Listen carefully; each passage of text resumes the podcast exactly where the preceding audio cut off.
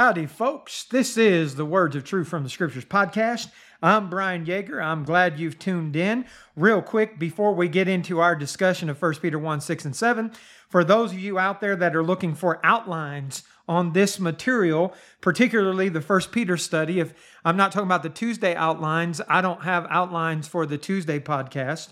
But if you're wanting the 1 Peter outlines, you can go to my website. They're free. They're there in PDF. You can print them or view them.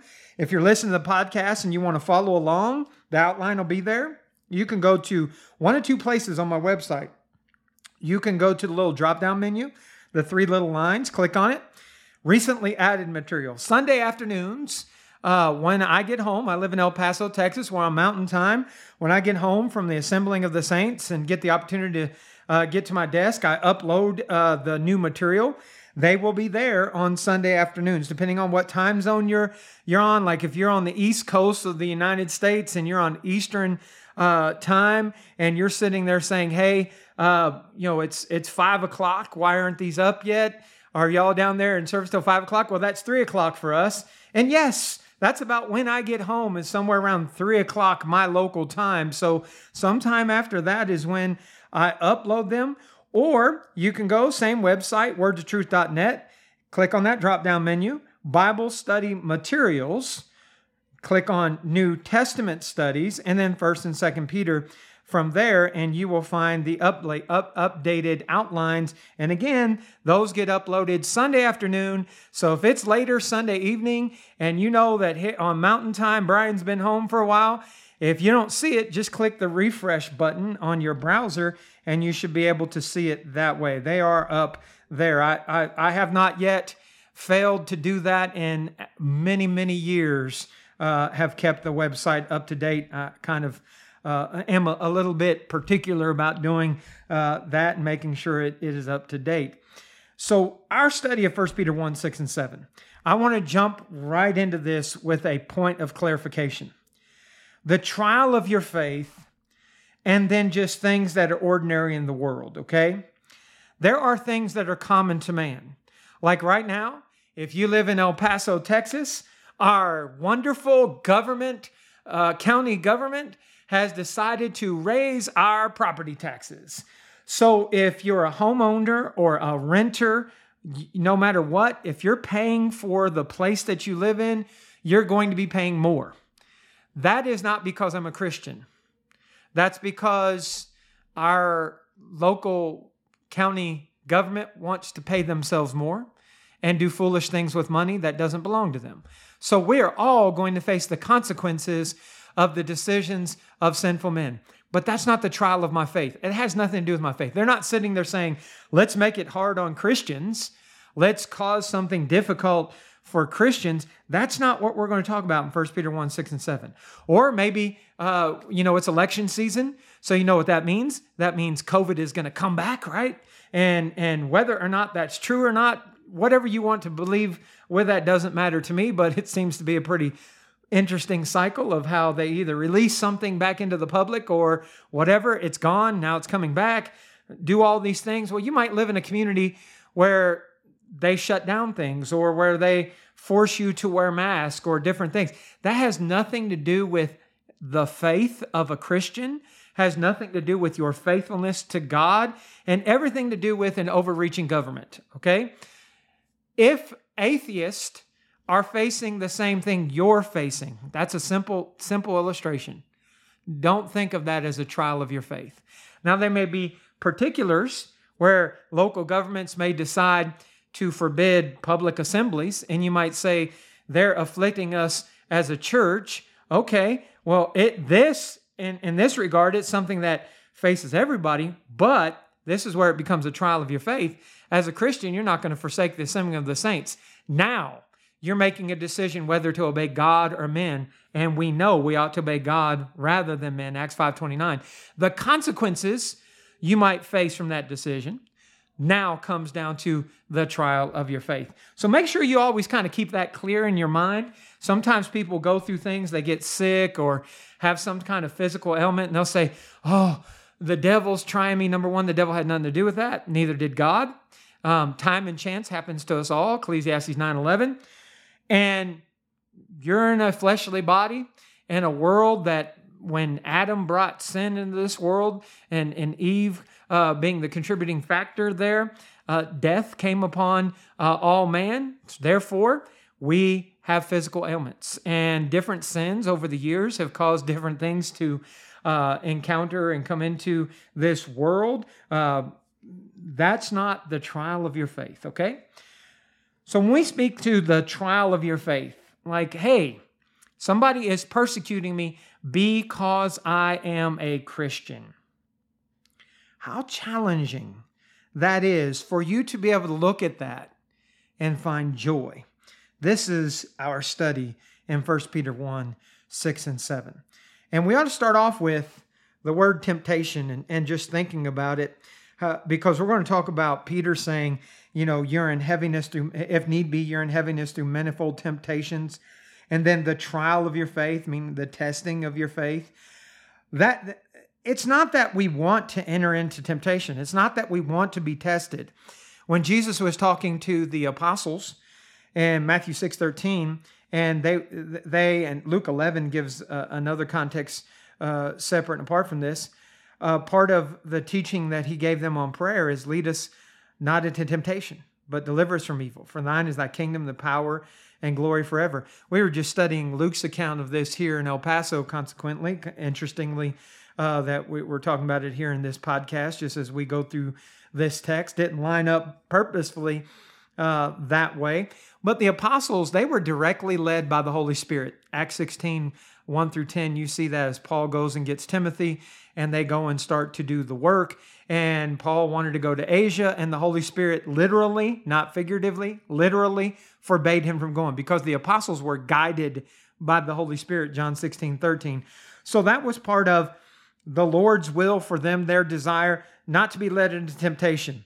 I'll come back to that point in a moment.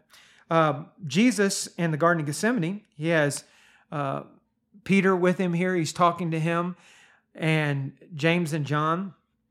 And he says in Mark 14:38, watch ye and pray, lest ye enter into temptation.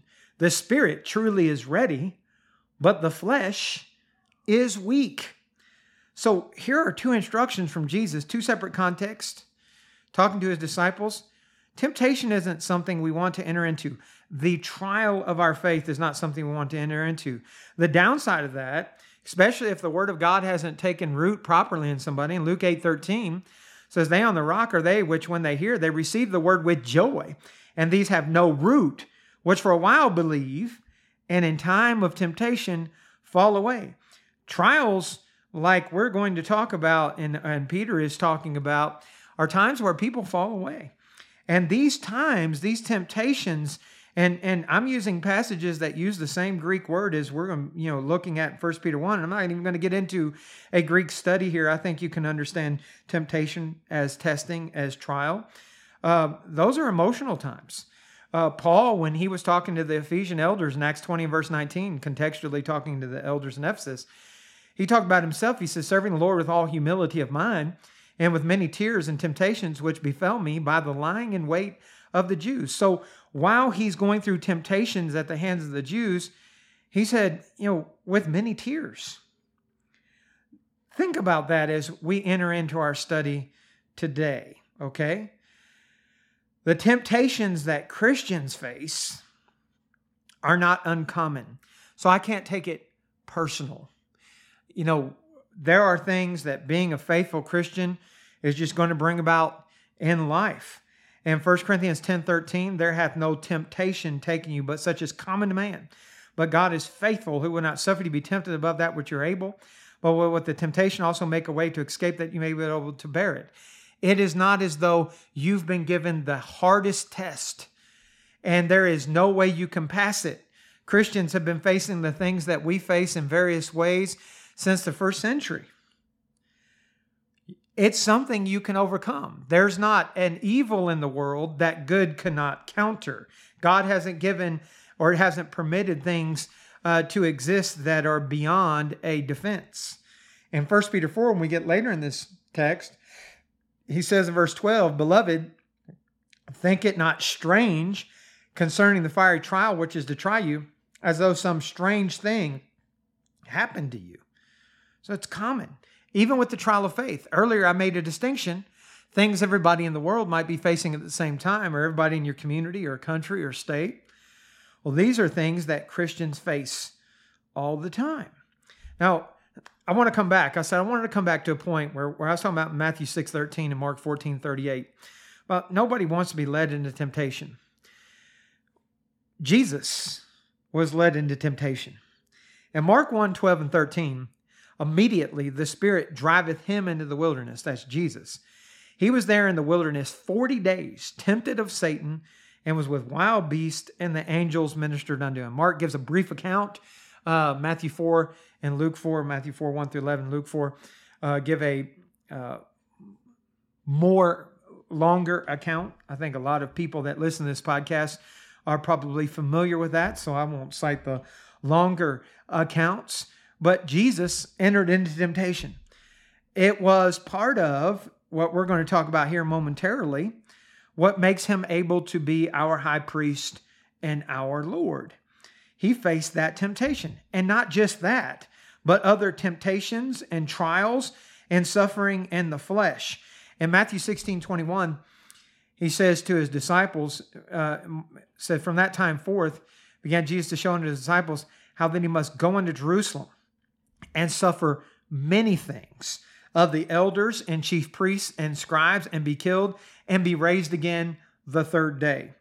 In Mark chapter 10 and verse 2, the Pharisees came unto him asking him, is it lawful for a man to put away his wife? Tempting him. So Jesus faced physical things. He faced intellectual things, trials of the faith, and that are you going to answer in accordance with the Scriptures?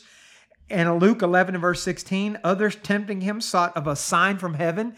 So here they're provoking him. Hey, do something amazing. And Luke 18:32, Jesus speaking of his future, he should be delivered unto the Gentiles, mocked and spitefully entreated and spitted on.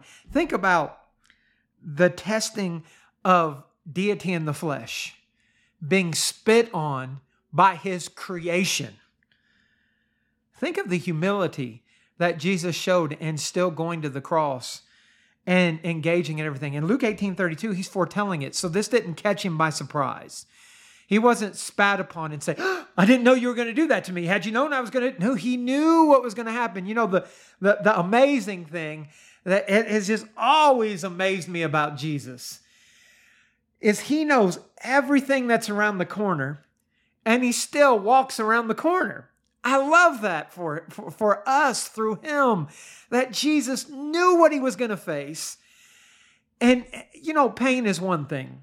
I live in pain on a daily basis, have an injury that has been many years old, is never going to go away, and other things that my body has encountered over my own abuse of my body, as well as just aging, and things that I live with every day. But you know what? I know it's temporary. I know however long I live in the flesh, I need to put up with this pain, but that it's going to be gone. Pain in the flesh is one thing.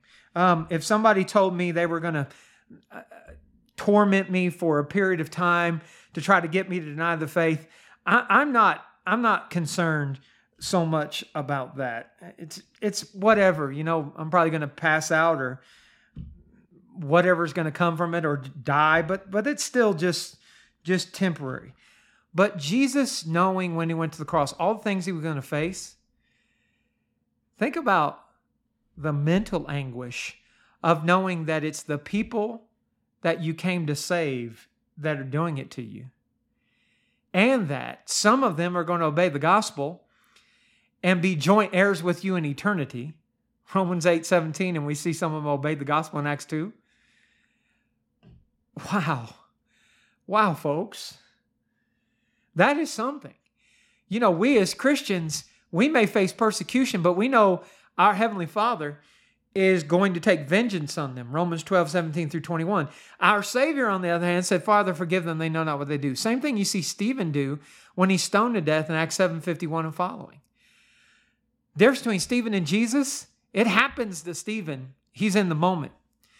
Jesus knew, and as we've been studying in 1 Peter 1, the plan was before the foundation of the world. So Jesus knew long in advance, thousands plus years in advance, what he was going to go through. That's amazing. Wrap your mind around that. Wow, right? And that, the mental side of that, you're going to be saved. You're going to come to my Father's house. You're going to share my inheritance with me. When we talk about the love of Christ, it is so overly simplified. When we say He came in the world to save sinners, that is a way oversimplification. It is a remarkable love. Well, knowing all that Jesus went through, not just in the flesh, but in the mind, He's our judge. 2 Corinthians 5:10, we must all appear before the judgment seat of Christ, that everyone may receive the things done in His body according to that He done, whether it be good or bad. With that, our judge understands what it is to go through things in this life. I'm especially thankful. Being an evangelist, one of the things that you see in the Apostle Paul, he talked to the Corinthians about the more abundantly he loved them, the less he was loved, 2 Corinthians 12:15. When you're teaching the Word of God, you're a servant, you're a low servant, you're low on the totem pole. And sometimes even brethren will take advantage of that. And I look at Jesus and I think, how remarkable example that He is, and that when I'm suffering mentally because of things that people that I'm trying to teach are doing to me, and I'm not indicting anybody currently, presently, in a congregation I labor with, but just in general, over the years that I've been doing the work of an evangelist, I think of Jesus. And I'm thankful that when I go before Him in the judgment day, He understands, and for me, way more than what I'm going through, He experienced. In Hebrews chapter 2, 16 through 18, says, verily, He took not on Him the nature of angels, but He took on the seed of Abraham. Wherefore, in all things it behooved Him to be made like unto His brethren, that He might be a merciful and faithful high priest in things pertaining to God, to make reconciliation for the sins of the people. For in that He Himself hath suffered being tempted, He is able to succor them that are tempted. In Hebrews chapter 4 and verse 14 through 5:10, see then, we have a great high priest that is passed in the heavens, Jesus, the Son of God. Let us hold fast our profession, for we have not a high priest which cannot be touched with the feeling of our infirmities, but was in all points tempted like as we are, yet without sin. Let us therefore come boldly under the throne of grace, that we may obtain mercy and find grace to help in time of need. For verily, in chapter 5, verse 1, for every high priest taken from among men is ordained for men and things pertaining to God, that He might offer both gifts and sacrifices, who can have compassion on the ignorant and on them that are out of the way, for He Himself also compassed with infirmity. And by reason hereof He ought, as for people, so also for Himself, to offer for sins. And no man taketh this honor unto himself, but he that is called of God, as was Aaron, so also Christ glorified not Himself, to be made a high priest, but he that said unto Him, Thou art my Son, today have I begotten thee. He said also in another place, Thou art a priest forever after the order of Melchizedek, who in the days of his flesh, when he offered up prayers and supplications with strong crying and tears, unto Him that was able to save him from death, and was heard in that he feared. Though he were a son, yet learned he obedience by the things which he suffered. And being made perfect, He became the author of eternal salvation to all them that obey Him, called of God and high priest after the order of Melchizedek. Jesus knows. In the days of His flesh, He prayed, offered up stuff with strong crying and tears. He knows the things we go through in this life, and He's our judge. We can be comforted in that. So our text, 1 Peter 1, 6 and 7 says, wherein ye greatly rejoice, though now for a season. So here's the temporary side of it, right? If need be, you're in heaviness through manifold temptations, that the trial of your faith, being more precious than of gold that perisheth, though it be tried with fire, might be found unto praise and honor and glory at the appearing of Jesus Christ. Greatly rejoicing. Jesus taught in Luke 6, 20 through 23, lifted up His eyes on His disciples and said, Blessed be ye poor, for yours is the kingdom of God. Blessed are ye that hunger now, for you shall be filled. Blessed are ye that weep now, for you shall laugh. Blessed are ye when men shall hate you, when they shall separate you from their company, and shall reproach you, and cast out your name as evil for the Son of Man's sake. Rejoice ye in that day, and leap for joy, for, behold, your reward is great in heaven.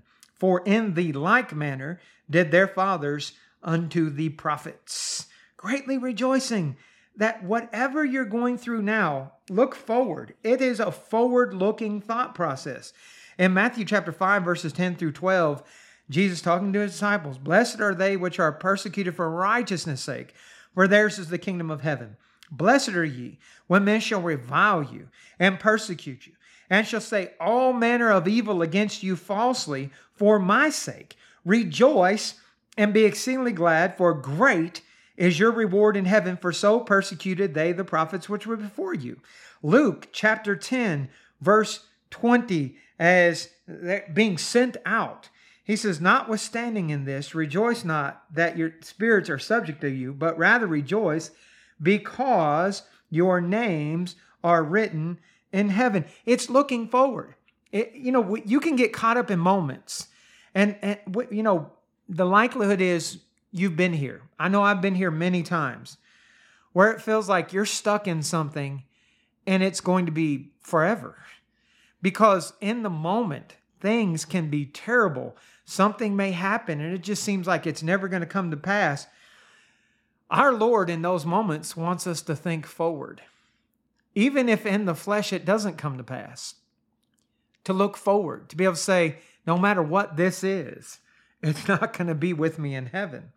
In Romans chapter 12, the instruction in verse 12 is rejoicing in hope. And we were talking about hope, right? In our context and in our podcast last week, rejoicing in hope, patient in tribulation, continuing instant in prayer. So enduring in times of tribulation. Enduring. In 1 Peter 4:13, later in this epistle, "But rejoice, inasmuch you are partakers of Christ's suffering, that when his glory shall be revealed, you may be glad also with exceeding joy." It's looking forward. Being able to have a mindset of whatever this is, and however bad it is not eternal, but heaven is. So, with that mindset, I'm able to look at scriptures like Philippians 4:4 that say, "Rejoice in the Lord always," and again, I say rejoice. And if you were to read down through further in that context, Paul's talking about the support that he gets from the saints in Philippi in verses 10 through 18, and how he knew how both to be abased and to be exalted, how to suffer need, but to have abundance. And it's that mindset of whatever state I am, therewith to be content. Why? Because I can rejoice in the Lord. Yes, I can rejoice. I can be happy. Now, you'll have those people that then think you ought to be like the Joker in the Batman series and have this permanent smile on your face. That's not true. That doesn't mean that Christians cannot have various emotions. And, the fact that I'm even going to approach this isn't really even necessary. We talked about Jesus having strong crying. We know Jesus did no sin. When he comes back a second time, it is without sin unto salvation. Hebrews 9 and verse 28. We know that, but I want to show you anyway that various emotions in God's people are not wrong, because you can be happy, you can be rejoicing in your salvation, but sad and troubled at the very same time. In Ecclesiastes chapter 7, Solomon wrote in verses 1 through 6, "A good name is better than precious ointment, and the day of death than the day of one's birth." I just want to remind you Bible students out there that to Solomon, the things we're talking about looking forward to, the end of our faith, the salvation of our souls, the resurrection of Christ, that's all a mystery to him. So when he's writing this, he doesn't even have the knowledge that you and I have. We'll talk about that when we get down to verses 10 through 12 of 1 Peter chapter 1 and how it was a mystery to the prophets of old. But continuing, He says, "It is better to go to the house of mourning than go to the house of feasting, for that is the end of all men, and the living will lay it to his heart. Sorrow is better than laughter, for by the sadness of the countenance the heart is made better. The heart of the wise is in the house of the mourning, but the heart of fools is in the house of mirth. It is better to hear the rebuke of the wise than for a man to hear the song of fools. For as the crackling of thorns under a pot, so is the laughter of the fool. This also is vanity." Solomon's making the point, it's better to be sad than happy. It's going to make you lay things to heart. But see, you have to balance that, right? You have to balance that. You have to have joy too. Happy is the people whose God is the Lord, Psalm 144 and verse 15. You have to balance that. That's in the Old Testament, just like Ecclesiastes 7. Come to the New Testament. What about Jesus? Does Jesus have emotions? Well, again, we read that he did when we were going through Hebrews 4:14 through 5:10. Now in Mark 3:1 through 6, he entered again in the synagogue. There was a man there which had a withered hand, and they watched him, whether he would heal on the Sabbath day, that they might accuse him. And he saith unto the man which had the withered hand, "Stand forth." And he saith unto them, "Is it lawful to do good on the Sabbath days, or to do evil, to save life, or to kill?" But they held their peace. And when he had looked round about on them with anger, being grieved for the hardness of their hearts. Did you hear that? Anger and grief. He saith to the man, "Stretch forth thine hand." And he stretched it out, and his hand was restored whole as the other. And the Pharisees went forth, and straightway took counsel with the Herodians against him, how they might destroy him. When Jesus comes to Jerusalem, Luke 19:41 through 44, he was come near, he beheld the city, and wept over it, saying, "If thou had known, even thou, at the least in thy day, the things which belong unto thy peace, but now they are hid from thy eyes. For the day shall come upon thee, that enemy shall cast a trench about thee, and compass thee around, and keep thee in on every side, and shall lay thee even with the ground, and thy children within thee. And they shall not leave in thee one stone upon another, because thou knewest not the time of thy visitation." Jesus wept over the city of Jerusalem. Paul in Romans 9:1 through 3. "I say the truth in Christ. I lie not. My conscience also bearing me witness in the Holy Ghost, that I have a great heaviness," now notice this, "and continual sorrow in my heart. For I could wish that myself were accursed from Christ my brethren, my kinsmen according to the flesh." You know, there are brethren that I have seen fall away in my life. And going back years, I still think about them on a daily basis and sorrow over them. And as I'm happy looking forward to eternal life, I sorrow that they're not going to be there. If I start listing names, it's a long list. That saddens me. And when I think about it, it brings that sorrow. So like Paul, I too have a continual sorrow. But that doesn't rob me of the joy. If you're ever round about me and you spent time with me, you'd see various emotions at multiple times. Because the faithful Christian has various emotions at the same time. Aren't you seeing that? Think about this in 1 Corinthians 12:25 and 26, that there should be no schism in the body. But the members should have the same care one for another. Whether one member suffer, all the members suffer with it. Or one member be honored, all the members rejoice with it. What about with our brothers and sisters in Christ? With people here in the congregation in El Paso that are going through physical ailments, have been for long periods of time, I sorrow for them.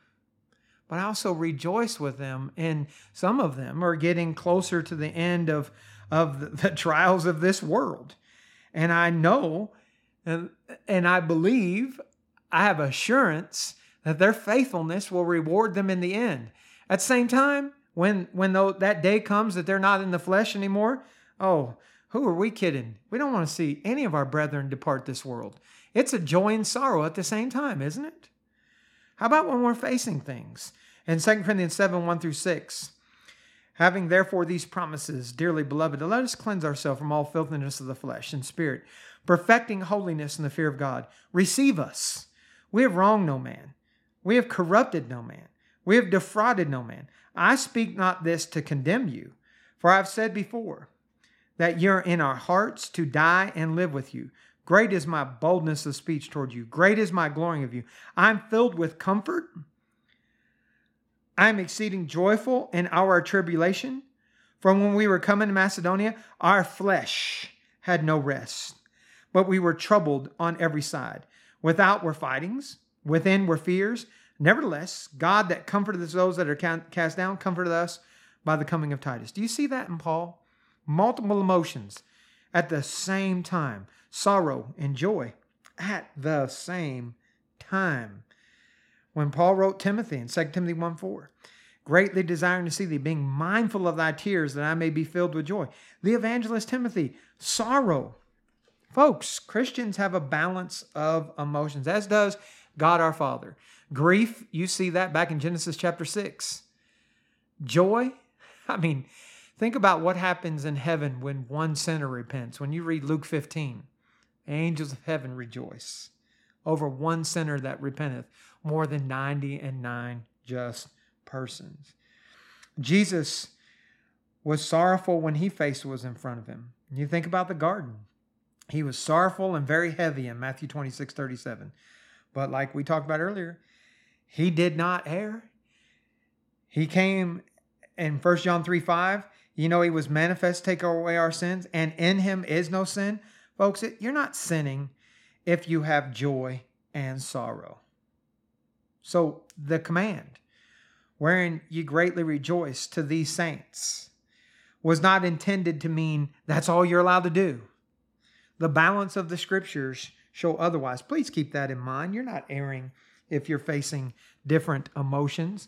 I heard of a sister in Christ recently in another country that she sorrowed. She had tears over a brother that had fallen away. And that pained me to read that message. Brother fallen away, saddened. Sister sorrowing over it, saddened. At the same time, I rejoiced because the faithful continue to be faithful. We can have mixed emotions. So back to 1 Peter 1:6-7, wherein ye greatly rejoice, though now for a season. The emphasis here, for a season, to understand the temporary nature of suffering in this world and various temptations that may arise.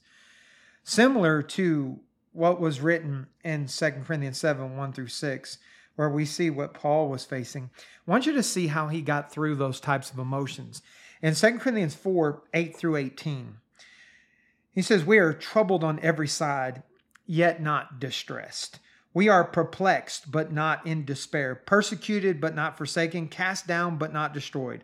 Always bearing about in the body the dying of the Lord Jesus, that the life also of Jesus might be made manifest in our body.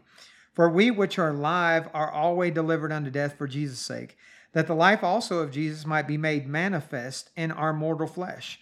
So then death worketh in us, but life in you.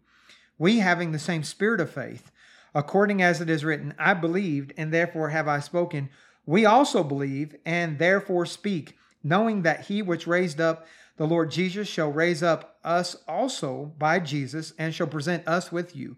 For all things are for your sakes, that the abundant grace might be through thanksgiving of many redound to the glory of God. For which cause we faint not. But though our outward man perish, yet the inward man is renewed day by day. For our light affliction, which is but for a moment, worketh for us a far more exceeding and eternal weight of glory. Why we look not at the things which are seen, but at the things which are not seen. For the things which are seen are temporal, but the things which are not seen are eternal. How Paul overcame that. Let me look forward.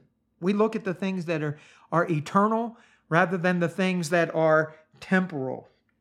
Facing afflictions doesn't mean that Paul was a sinner, just like it doesn't mean Jesus was a sinner, as we know and have proven. Afflictions are going to happen to righteous people. That's the evil world we live in. The world is evil, 1 John 5:19. And Psalm 34:19, many are the afflictions of the righteous, but the Lord delivereth them out of them all. Let me explain one thing to you before we get back to text so that you have this understanding. Do not think that being a Christian means you have a force field or a bubble round about you. We have already looked at passages that say you're going to suffer persecution as a Christian. Luke 6:20 through 23, Matthew 5:10 through 12, and others. We've seen it in others. And do not think that deliverance from those things is talking about earthly deliverance. Because when you look at people who suffered in the first century, it wasn't like it lasted 5 minutes and then God somehow put a force field around them that nothing could cause them to suffer. No. Think about this. Acts 12:1-2. About the time Herod the king stretched forth his hand to vex certain of the church, he killed James, the brother of John, with the sword. An apostle was killed with the sword. And later in that text, an angel set Peter free from prison. God's not a respecter of persons, Acts 10:34, Romans 2:11. He didn't pick his favorite apostle there. What we face in this world might result in our demise. But that's the temporary side. Death is a certainty for all people unless Jesus returns first. Only two people in the Bible that did not see death, Elijah and Enoch. The rest of us, it's appointed unto man once to die, and after this is judgment. Hebrews 9:27. Consider the forewarning of Christ to the apostles. In John 16:33, he said, "These things have I spoken unto you, that in me ye might have peace. In the world ye shall have tribulation, but be of good cheer. I've overcome the world." Think about that. And then what Paul wrote in 1 Corinthians chapter 4, verses 8 through 13, he says, "Now ye are full, now ye are rich, ye have reigned as kings without us, and I would to God ye did reign, that we might reign with you. For I think that God has set forth us, the apostles, last, as it were appointed to death, for we are made a spectacle unto the world, and to angels, and to men. We are fools for Christ's sake, but you are wise in Christ. We are weak, but you are strong. You are honorable, but we are despised. Even unto this present hour, we both hunger and thirst, and are naked and buffeted, and have no certain dwelling place. And labor, working with our own hands, being reviled, we bless, being persecuted, we suffer it, being defamed, we entreat. We are made as the filth of the world and are the offscouring of all things unto this day." Oh man, that language, they suffered. Some Christians faced terrible things. In Acts 14:22, they were foretold, confirming the souls of the disciples and exhorting them to continue in the faith, that we must through much tribulation enter the kingdom of God. Historical fact. Jerusalem was destroyed. The temple particularly was the focus of the prophecy of Matthew chapter 24 and verse 1 through verse 34. It happened in that generation, AD 70, historically. And Christians that were in roundabout Jerusalem suffered, and the Roman Empire went haywire, persecuting those of faith. Terrible things. Things that in the United States of America, Christians aren't facing. Other places of the world that they are, but not to that degree necessarily. Look, our faith has to endure, and we have to look at it as though whatever it is temporary. We have to understand that the finish line is on the other side of the physical things we face in life. You have to have the mindset, whatever it is. And we have to be able to endure it. In Hebrews chapter 11, I'm gonna just go Hebrews 11:32 and read into chapter 12 and verse 3. I want you to notice the Hebrew writer is talking about people of faith down through verse 31. Then he says, "And what shall I more say? For the time would fail me to tell of Gideon, and of Barak, and of Samson, and of Jephthah, and of David also, and Samuel, and of the prophets, who through faith subdued kingdoms, wrought righteousness, obtained promises, stopped the mouths of lions, quenched the violence of fire, escaped the edge of the sword, out of weakness were made strong, waxed valiant in fight, turned to flight the enemies, or the armies rather, of the aliens. Women received their dead raised to life again, and others were tortured, not accepting deliverance that they might obtain a better resurrection. Others had trial of cruel mockings and scourgings, yea, moreover, of bonds and imprisonment. They were stoned, they were sawn asunder, were tempted, were slain with the sword. They wandered about in sheepskin and goatskins, being destitute, afflicted, tormented, of whom the world was not worthy. They wandered in the deserts and in mountains and in dens and caves of the earth. And these all, having obtained a good report through faith, received not the promise. God, having provided some better thing for us, that they, without us, should not be made perfect. Into chapter 12. Wherefore, that ties it back, same context. Seeing also we are compassed about with so great a cloud of witnesses. So think about all those people in the past, some of which overcame things in the flesh, and some of which were put to death. Wherefore, we are compassed about with so great a cloud of witnesses. Let us lay aside every weight, and the sin which does so easily beset us, and let us run with patience the race that is set before us, looking unto Jesus, the author and finisher of our faith, who for the joy that was set before him endured the cross, despising the shame, and is sat down on the right hand of the throne of God. For consider him that endured such contradiction of sinners against himself, lest you be wearied and faint in your minds. Don't get tired. Look at the people in the past who did not have the promises that we do, that endured. And even after going through afflictions, were put to death because of their faith in God, did not give up. Ultimately, look unto Jesus. Keep Jesus in front of you. Run to him. He's at the finish line, right? The finish line. That makes the suffering, however long it is, in years or months or weeks, days or hours or minutes, easier to endure. In Hebrews 3:14, we are made partakers of Christ if, here's the condition, we hold the beginning of our confidence steadfast unto the end. In the book of James, chapter 1, and we're going to come right back here after this point for another point.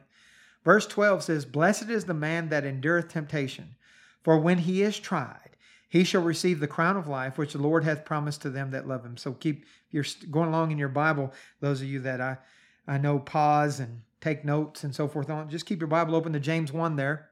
My dear wife, see what I'm doing there for you, and Brandon and others who I know like to hit the pause button, back up. Sam, Ard, I know, back up. You know, what did he say? Give you that heads up. We're going to stay in James 1. But the point of everything we just talked about is focus on these things being temporary. That the end, you have to endure because the end is the crown of life. That's promised to those that love the Lord. That's at the end. It's not at the end of today, unless Jesus were to come today, or the end of this particular thing that the world might put you through because you're a faithful Christian.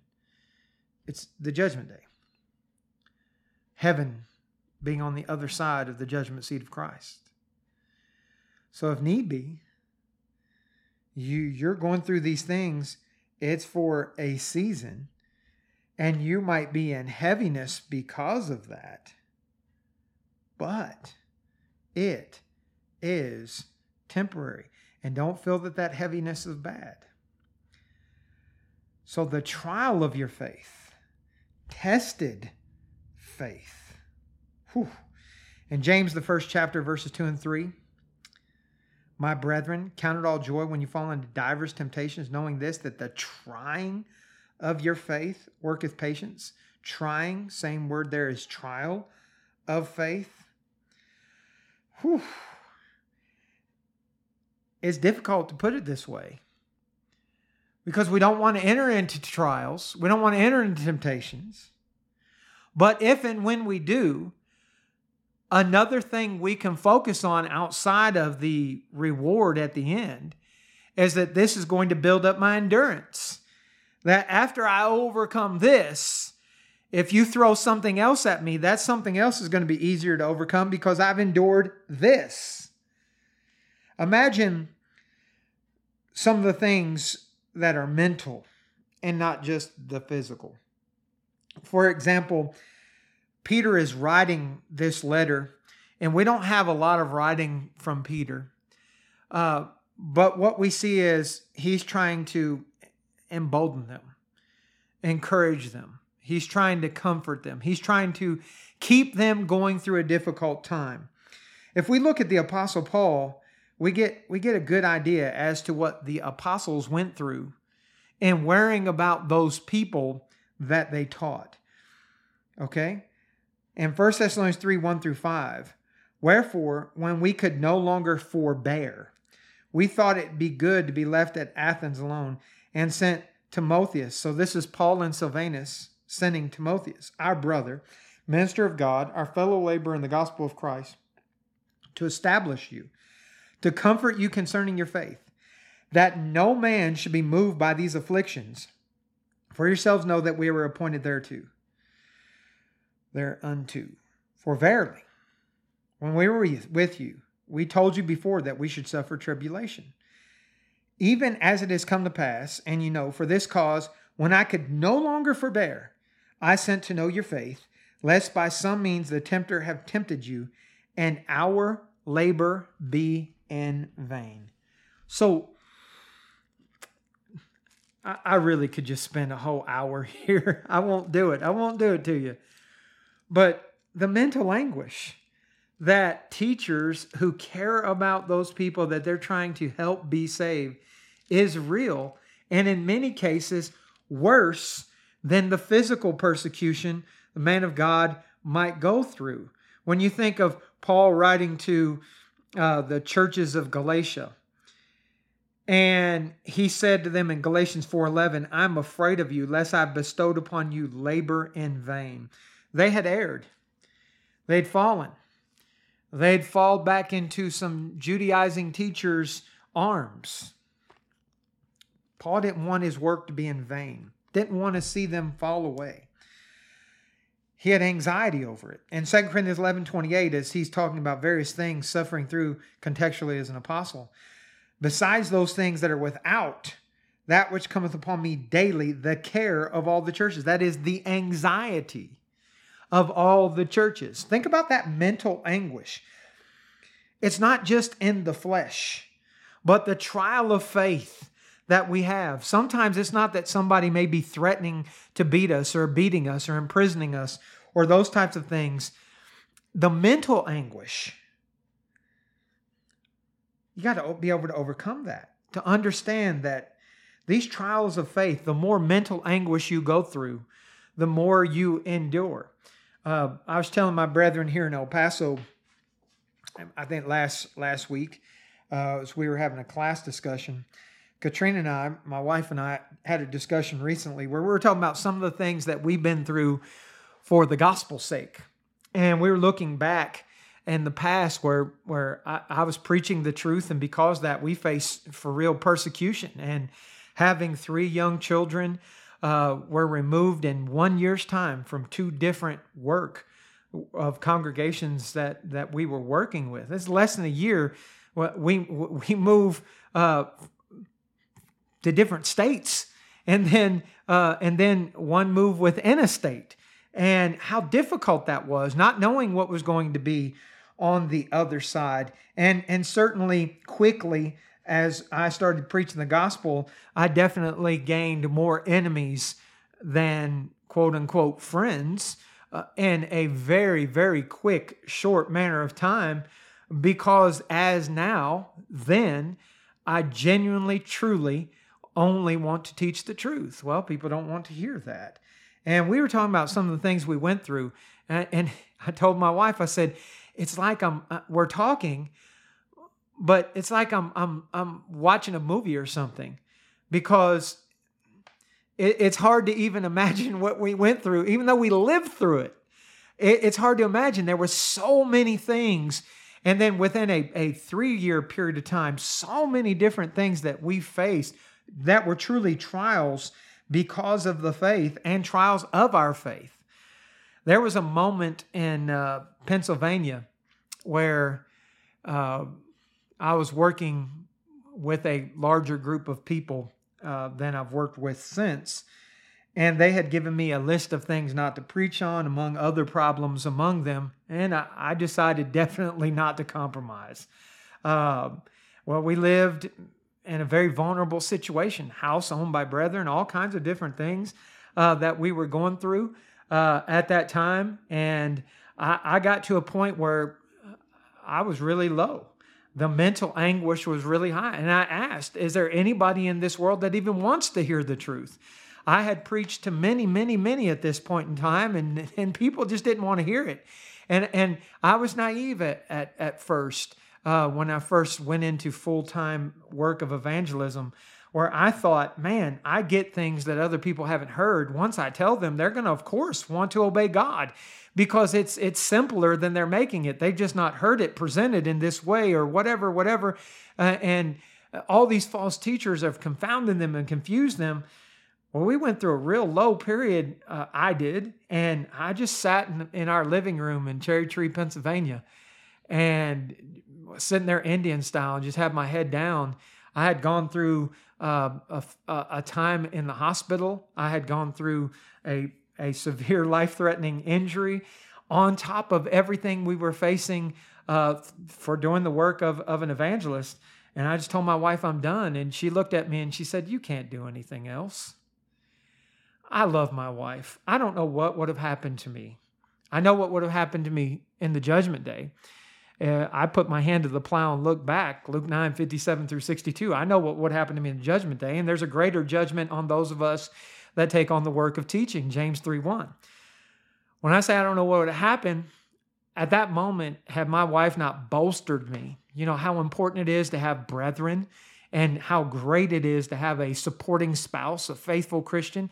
She had had many bad, terrible things said about her and to her, and has heard and seen what I went through. And for her to say, no, you got to keep preaching.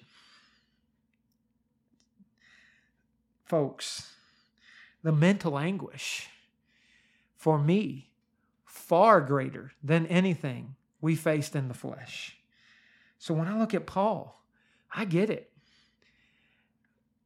But after we got up and we pressed on, I got harder.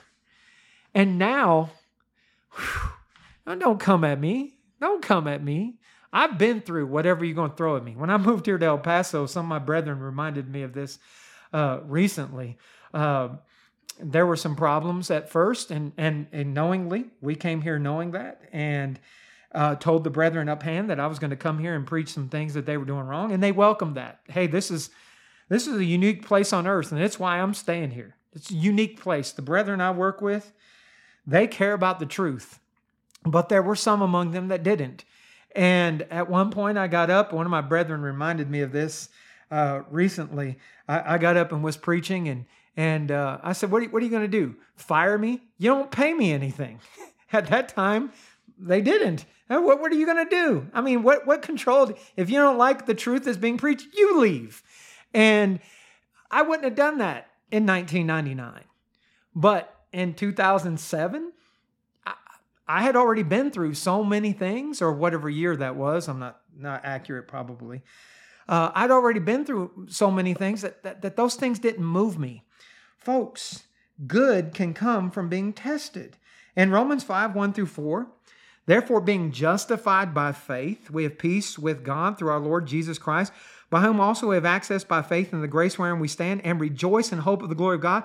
And not only so, but we glory in tribulations also, knowing that tribulation worketh patience, patience experience, and experience hope. I've lived it. The Bible says it. That's all that you need for it to be truth. You don't need me to certify this and say, see, I know it's true because it happened to me. No, the Bible says it. That makes it truth. The word is truth, John 17:17. I'm also telling you, I've lived this. You get stronger. You build endurance. It's the same way with the physical body. Years ago, I took up running. I was severely overweight and took up exercise, I should say. I didn't right away take up running. But I started off running light pole to light pole because just running light pole to light pole, by the time I got to the second light pole, I felt like I was going to die. I mean, I got out of breath walking upstairs. That turned into 12, 13-mile runs over time because I built up endurance. The same way with faith.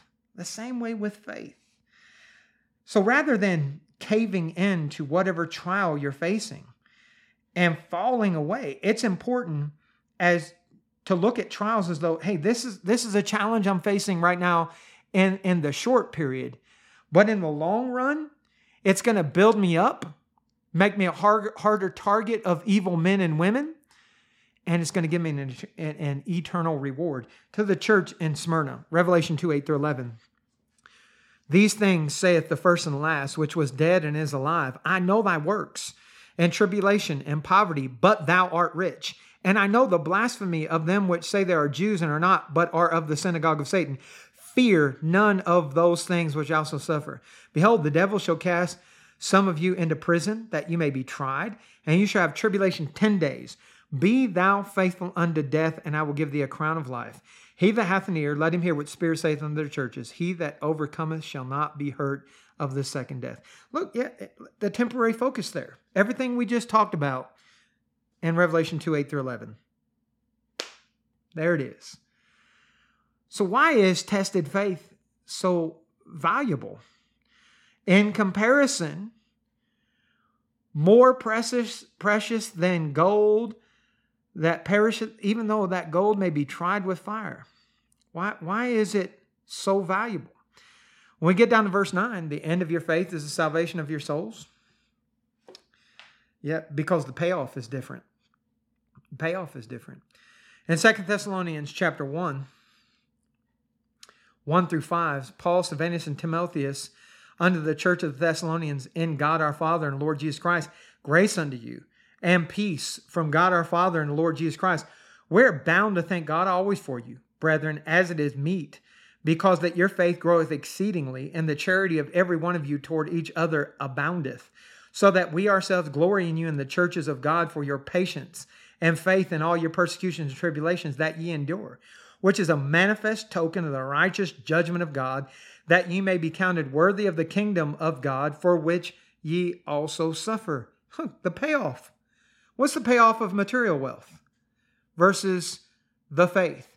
Here's material wealth. Let's look at what the Bible says, and you know it to be true. Psalm 49:6-13, they that trust in their wealth and boast themselves in the multitude of their riches, none of them can by any means redeem his brother, nor give to God a ransom for him, for the redemption of their soul is precious, and it ceases forever. That he should still live forever and not see corruption. For he that seeth wise men die, likewise the fool and the brutish person perish, and leave their wealth to others. Their inward thought is that their houses shall continue forever, and their dwelling places to all generations. They call their lands after their own names. Nevertheless, man, being in honor, abideth not. He is like the beasts that perish. This their way is their folly, yet their posterity approve their sayings. Proverbs 11:4. Riches profit not in the day of wrath, but righteousness delivereth from death. Proverbs 23:4-5. Labor not to be rich. Cease from thine own wisdom. Wilt thou set thine eyes upon that which is not? For riches certainly make themselves wings. They fly away as an eagle toward heaven. Proverbs 27:24. For riches are not forever, and doth the crown endure to every generation. And 1 Timothy chapter 6:6-10. But godliness with contentment is great gain. For we brought nothing into this world, and it is certain that we carry nothing out. Having food and raiment, let us be therewith content. But they that will be rich fall into temptation and a snare, and into many foolish and hurtful lusts, which drown men in destruction and perdition. For the love of money is the root of all evil, which, while some covet after, they have erred from the faith, and pierced themselves through with many sorrows. So two young men come to Jesus, or I should say one of a company comes to Jesus and asks him to divide his inheritance. Jesus in Luke 12:13-21 said to him, Man, Who made me a judge or divider over you? And he said unto them, Take heed and beware of covetousness. For a man's life consisteth not in the abundance of the things which he possesses. So now he gives the parable of the rich fool. He spake a parable unto them, saying, The ground of a certain rich man brought forth plentifully. And he thought within himself, saying, What shall I do? Because I have no room where to bestow my fruits. And he said, This will I do. I will pull down my barns and will build greater. There will I bestow all my fruits and my goods. And I will say to my soul, Soul, thou hast much goods laid up for many years. Take thine ease, eat, drink, and be merry. But God said unto him, Thou fool, this night thy soul shall be required of thee. Then who shall those things be which thou hast provided? So is he that layeth up treasure for himself and is not rich toward God. Look, people of the world, they focus on material wealth much more than their soul. Jesus asked a question in Mark 8:36 and 37. What shall it profit a man if he shall gain the whole world and lose his own soul? Or what shall a man give in exchange for his soul? Think about that question. The world is going to burn up. 2 Peter 3 and verse 10. So even if you owned the entire world, what have you gained for eternity?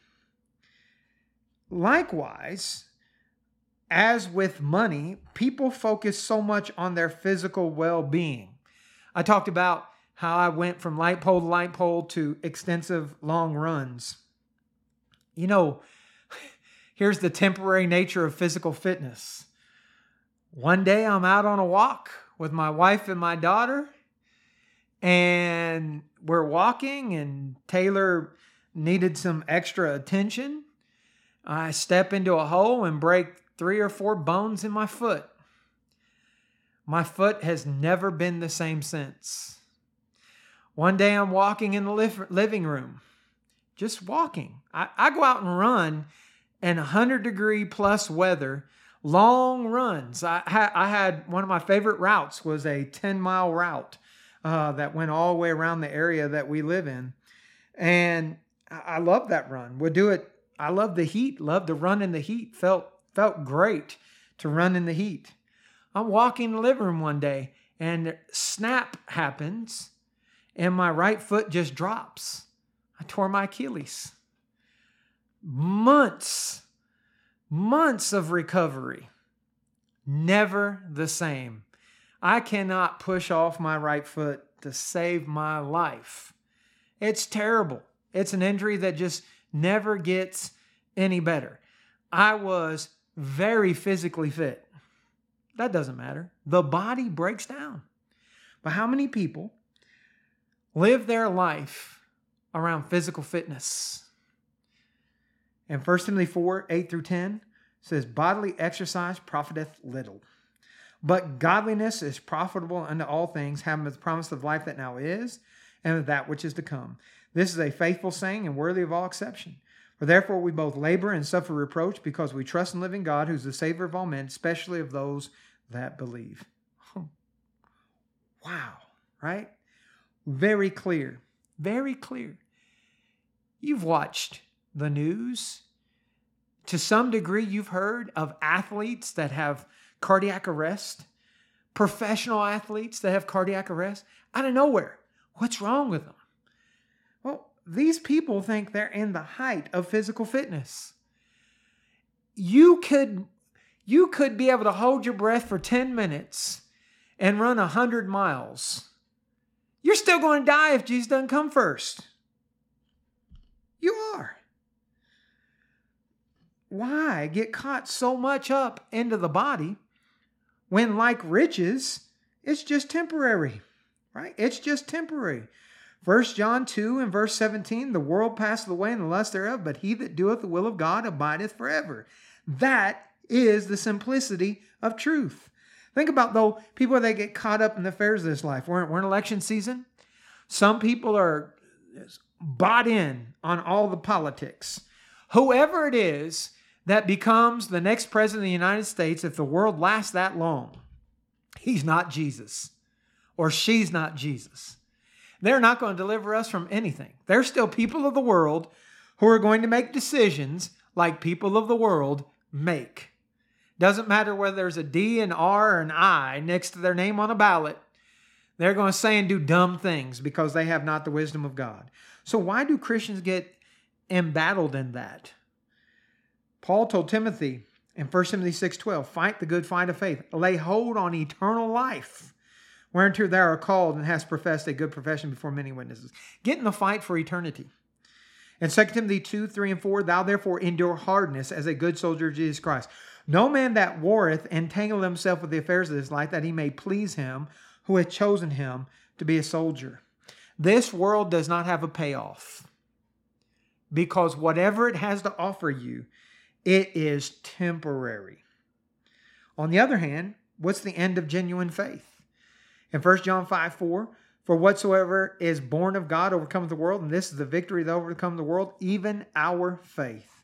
We get victory from our faith, not from anything that's in this world. Now, back to an earlier point where we talked about we don't want to enter into temptation, right? Matthew 6:13 and Mark 14:38 that we read earlier. But there is value not just in being able to endure more and more and more in the flesh, but in connection to endurance. Think about the reward. In Matthew 10:22, you should be hated of all men for my name's sake, but he that endureth to the end shall be saved. He said that to his disciples. The parable of the sower in Luke 8:15, that on the good ground are they which in an honest and good heart, having heard the word, keep it and bring forth fruit with patience. That word patience means endurance.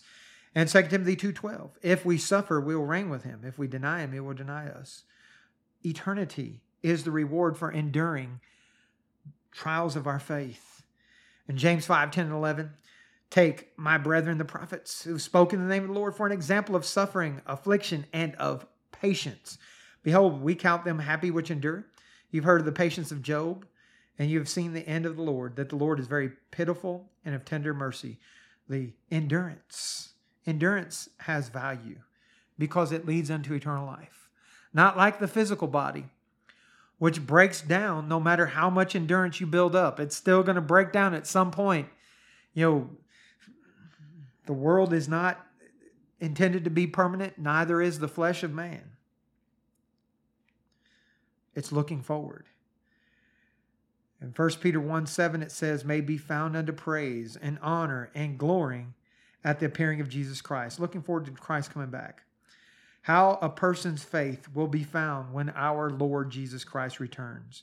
In Romans 2:6-7, who will render every man according to his deeds, to them who by patient continuance and well-doing seek for glory and honor and immortality, eternal life. Glory and honor. Not in this world, but in the world to come. When Jesus comes, what's he going to find you doing? In Mark 13:32-37, but of that day and hour knoweth no man, know not the angels which are in heaven, neither the Son, but the Father, that is the day that this world ends. Take ye heed, watch and pray, for you know not when that time is. For the Son of Man is as a man taking a far journey, who left his house and gave authority to his servants, and to every man his work, and commanded the porter to watch. Watch ye therefore, for you know not when the master of the house cometh, at even, or at midnight, or the cock crowing, or in the morning, lest coming suddenly he find you sleeping. And what I say unto you, I say unto all, watch. What's Jesus going to find you doing when you're coming? This always reminds me, I was in management in a Firestone store years and years ago in the 1990s. And we had a district manager, and there was a series of stores in Ohio that he was over. He was over the Cincinnati district, and there were stores in Cincinnati, Dayton, and where I was, and Springfield, and then other places in between. And they would come and they would check on the daily operations of the local stores, but they wouldn't tell you when they're coming, and they wouldn't go to stores in a particular order because if they did that, and there were times where stores tried to warn other stores, hey, George is on his way somewhere, he was just here, but you could never peg it because he was smart enough to know. I want to know what you're doing when you think somebody's not watching. Now we live in a time where business owners set up cameras and watch their employees from their offices or their houses or different things, so forth, so on. Well, we know we're naked before our Lord, Hebrews 4:13, so we're not going to surprise him. But what he expects you to be doing at the second coming is not because it's a secret to him and he doesn't know, but that's the moment where you don't have time to make it right. When the Lord comes, it's over. Judgment is going to commence. So you have to ask, will he be glorified in me when he returns, if that's today? And 2 Thessalonians 1:10-12, when he shall come to be glorified in his saints and to be admired in all them that believe, because our testimony among you was believed in that day. Wherefore also we pray always for you, that our God would count you worthy of this calling, fulfill all the good pleasure of his goodness and the work of faith with power, that the name of our Lord Jesus Christ may be glorified in you and you in him, according to the grace of our God and the Lord Jesus Christ. Will he be glorified in you? Are you among the saints? Will you be glorified in him? I made reference to this earlier, but in Romans 8:17-18. And if children, then heirs, heirs of God and joint heirs with Christ, if so be that we suffer with him, we may be glorified together. For I reckon that the sufferings of this present time are not worthy to be compared with the glory which shall be revealed in us. Romans 8:17-18 is a great conclusion to our study today. Next week, we're going to be picking up 1 Peter 1:8-9. Whom having not seen, ye love, in whom, though now ye see him not, yet believing, ye rejoice with joy unspeakable and full of glory, receiving the end of your faith, even the salvation of your souls. It's going to be a great study. I hope you've enjoyed this study. I am definitely loving this book. I love the things that we're talking about. Much for us to learn about today as it was for them to whom it was written, because we can learn, we can apply, and we can live according to the inspired words of our God. Thankful that Peter wrote that letter. I'm thankful that I have the opportunity to preach and teach from it, and I'm thankful that you're listening. If you have questions on these things or anything relative to your soul, I encourage you to give me a call. My phone number is 915-525-5794, or you can go to wordsoftruth.net, my personal website. You can email me from there, or you can find my phone number there, so forth, so on. I'd love to hear from you. I'd love to get feedback. I don't get feedback very often from the podcast. I'd love to get some feedback if you'd let me know what you think about it, and so forth and so on. Love to know that you're listening and that the work being done is profitable. I've heard from enough people. I've asked and have heard from enough people to know that there are those learning, but I'd love to hear from you if I haven't thus far. I'd love to get to know who you are and the benefit that you might be getting from these things. But we will, if the world continues, be back in a podcast on Tuesday morning, if all goes according to plan. I hope you will tune in to hear that. I'm thankful so much that you are listening. I will end it now with a goodbye and thank you.